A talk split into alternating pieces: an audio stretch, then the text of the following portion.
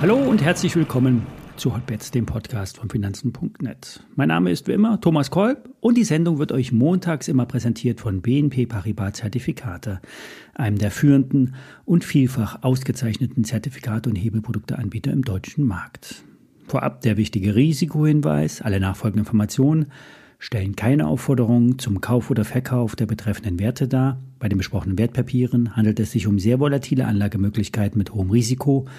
Dies ist keine Anlageberatung und ihr handelt immer auf eigenes Risiko.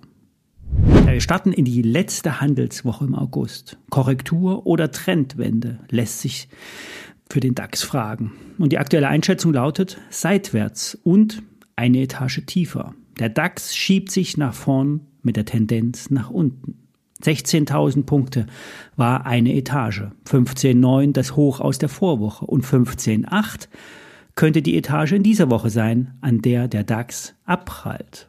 Nach unten ist 15,5 die wichtigste Unterstützung. Vielleicht dauert es ein paar Tage, bis diese getestet wird. Die Wahrscheinlichkeit steigt aber im Wochenverlauf.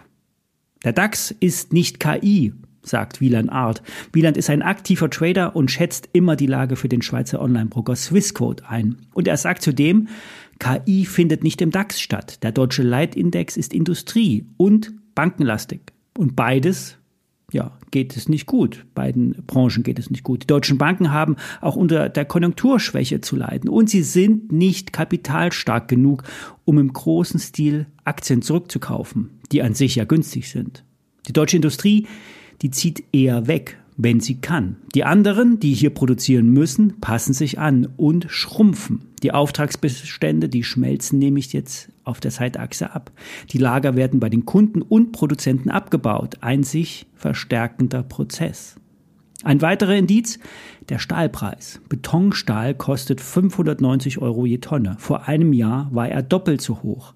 Die Produzenten haben zwar ferienbedingt die Produktion gedrosselt, die Nachfrage, vor allen Dingen in Deutschland, ist aber auch sehr schwach. Das zeigt sich auch beim Kurs von Klöckner. Der Stahlhändler wird 50 Prozent unter Buchwert gehandelt. Trotzdem schwacher Stahlpreis, schwache Wirtschaft, fallende Kurse. Nur wer antizyklisch investiert, steigt hier ein. Disclaimer, ich bin hier investiert. Ganz anders in den USA, starkes Wachstum, umfangreiche Investitionen. Die US-Notenbank wird wahrscheinlich die Zinsen im September nicht anheben. Dafür steigen aber die Marktzinsen. Die Inflation bleibt in den USA niedriger als in Europa. Und morgen, da kommen US-CPI-Daten, das sind die Inflationsdaten. Der Markt preist hier keine Überraschung ein. Und das könnte ein Fehler sein. Trader sehen nämlich das Problem, dass die Inflation wieder anspringen könnte, eine Art technischer Bounce. Fazit, wir haben wirtschaftlich geteilte Entwicklung in Europa und den USA. Profis erwarten beim DAX einen Schiebemarkt. Erst über 15,9 und 16.000 würden wieder die oberen Etagen im Markt angelaufen werden.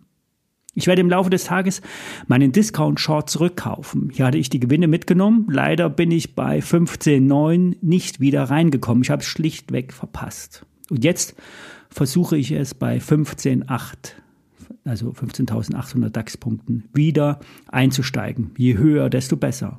Denn das Papier hat noch genügend Potenzial. 90% Performance sind möglich bis Ende Januar, wenn der DAX unter 16.000 Punkten bleibt, am 19. Januar 2024. Die WKN lautet Paula Emil 9 Kaufmann Theodor Theodor. Beim S&P 500 erwarten die Experten ebenfalls Schwäche, wenn der KI-Hype ausgepreist wird.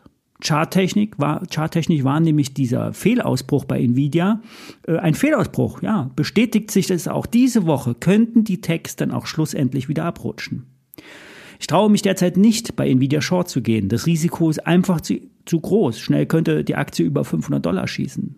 Richtig glauben will ich das aber nicht. Doch Glauben reicht im Moment noch nicht aus, um einen Trade zu starten. Außer man zockt. Dann aber nur bitte mit geringer Size. Ich nehme dann lieber den Discount Short auf den Nasdaq 100 und S&P 500. Beide Papiere stelle ich euch nochmal in die Show Notes. 4300 ist ungefähr das Ziel im S&P 500, 14,6 im Nasdaq 100, aber auch tiefere Kurse sind möglich. Ich werde am Mittwoch ein Update dazu bringen.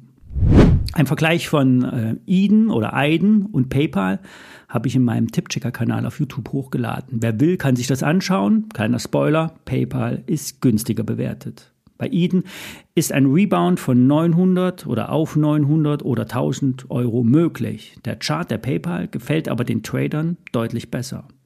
Hier gibt es aber keine große Eile beim Einstieg, sollten wir im Gesamtmarkt noch etwas korrigieren. Schaut doch mal vorbei auf YouTube und abonniert gerne den Kanal. Ich melde mich am Mittwoch wieder. Alle WKNs stehen wie immer in den Show Notes. Und wie gesagt, Hotbets ist kein Trading-Dienst. Ich sage euch nur, was die Profis am Markt so denken.